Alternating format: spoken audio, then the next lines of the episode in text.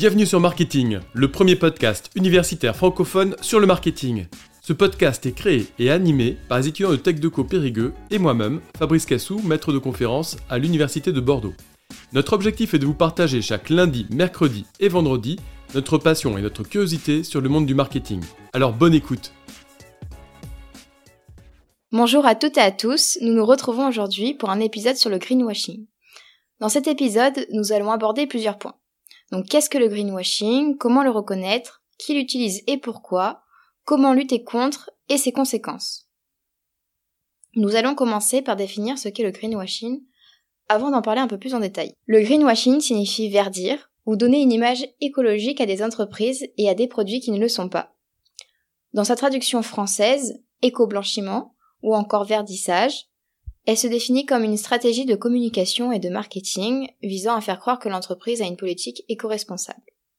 Cette, euh, expression euh, greenwashing provient de la contraction des termes anglais green, qui signifie vert, et whitewashing, qui signifie camouflage. Ce terme remonte aux années 1990, lorsqu'il a été employé pour la première fois par des ONG souhaitant mettre en évidence des pratiques douteuses de grands groupes industriels. En résumé, euh, le principe même du greenwashing euh, consiste à avancer des arguments écologiques comme euh, les énergies renouvelables, le recyclage ou la préservation de l'eau, afin de faire rayonner une marque et de l'inscrire aux yeux du public comme éco-responsable, alors qu'elle n'est pas concrètement engagée. Malheureusement, c'est une stratégie en plein essor, car beaucoup de consommateurs aujourd'hui changent leur habitude et demandent des produits plus respectueux de la nature. Il faut savoir que depuis avril 2021, nos députés ont durci les sanctions contre l'éco-blanchiment. Le montant de l'amende est reporté à 80% des dépenses engagées pour la réalisation de la publicité ou de la pratique qualifiée comme d'éco-blanchiment contre 50% avant. Mais comment reconnaître lorsqu'une marque utilise le greenwashing? Tout simplement, il n'y a aucune certification pour appuyer les propos et beaucoup trop de démonstrations et de blabla qui ne veulent rien dire. En général, euh, les arguments qui ressortent le plus sont l'incohérence de la démarche globale de la marque, les exagérations d'un argument écologique ou social et les faux euh, made in France. On peut y avoir également euh, l'utilisation disproportionnée de la couleur verte ou bleue pour l'identité ou le packaging de la marque. De manière plus explicite, ils peuvent utiliser directement des images de nature dans leur communication des éléments naturels qui renvoient et incitent le consommateur à croire que le produit est naturel. Des faux labels ou appellations peuvent être inventés pour légitimer les produits. Ce que j'entends par faux, je veux dire que les marques créent leur propre label pour accentuer l'aspect écologique. Par exemple, produits verts ou encore coton 100% naturel, des affirmations qui ne sont pas contrôlées par des organismes externes et qui ne sont donc en rien des labels certifiés.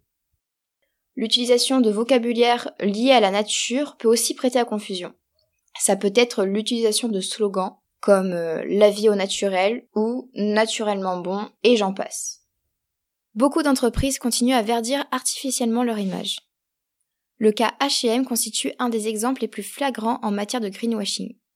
En 2011, l'entreprise lance sa collection Conscious pour prôner ses valeurs écologiques et un style éco-responsable. Donc selon la marque de fast fashion, les vêtements de cette nouvelle collection sont composés de matières plus respectueuses de l'environnement, comme le coton bio. Mais alors quel est le problème? H&M met en place des opérations de marketing pour valoriser des engagements environnementaux et des actions qui ne sont pas à la hauteur de cette communication. On remarque d'ailleurs une très faible présence d'informations concernant la ligne Conscious. Certaines entreprises ont une culture qui intègre bien sûr le respect des règles et des contraintes légales dans l'exercice de leur activité, mais pas forcément dans leur approche de l'environnement. Beaucoup voient l'environnement comme un moyen de gagner un avantage compétitif, et cela peut être le cas si on le fait d'une bonne manière. Malheureusement, alors que les départements marketing tentent désespérément de différencier leurs produits sur des marchés de plus en plus bataillés, ils sont souvent tentés d'exagérer. Mais alors, comment lutter contre le greenwashing et comment éviter d'acheter des produits ou des marques qui utilisent le greenwashing? Tout d'abord, l'un des meilleurs moyens pour déceler est de lire les étiquettes sur les produits. Vous y trouverez la liste de tous les ingrédients qui composent le produit. Il est également intéressant de se pencher sur les notices d'utilisation. Les produits écologiques et zéro déchet se veulent être efficaces avec une quantité moindre. Il faut alors se fier aux doses recommandées et les comparer aux doses indiquées sur le produit. En ce qui concerne l'alimentaire, il est aussi intéressant d'étudier les étiquettes.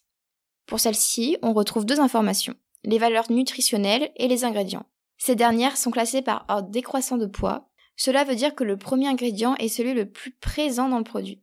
Mais la majorité du temps, on ne retrouve l'ingrédient soi-disant principal du produit qu'en troisième voire quatrième position. Pour éviter le greenwashing, il existe aussi de nombreux labels et certifications écologiques et biodécernés par des organismes externes et indépendants. Cependant, malgré plusieurs astuces pour éviter le greenwashing, il arrive de se retrouver quand même piégé. Mais alors quelles sont les conséquences du greenwashing? Il faut savoir que cette stratégie dangereuse mène à une perte de confiance des consommateurs. L'entreprise perd alors toute sa crédibilité auprès de ses clients et peut faire l'objet de nombreux scandales. Malheureusement, dû à ce manque de confiance, les entreprises avec de réelles valeurs écologiques et durables risquent d'être impactées par cette stratégie et donc créer une perte de confiance généralisée. De plus, les consommateurs dupés, croyant consommer de façon écologique et durable, sans le vouloir participent à la pollution de la planète. Je pense que vous l'aurez compris, le greenwashing est une pratique trompeuse et néfaste menée par certaines entreprises. Le but est de se servir de l'écologie comme argument de vente, sans s'investir pour autant dans la protection de l'environnement. Cela consiste purement et simplement à berner les consommateurs. Ainsi, au lieu de protéger la planète, cela a l'effet inverse et pollue d'autant plus. Toutefois, il existe de nombreuses façons de ne pas se laisser prendre au piège en prenant un peu de temps pour déchiffrer les compositions et les ingrédients des produits pour être sûr de consommer de façon responsable.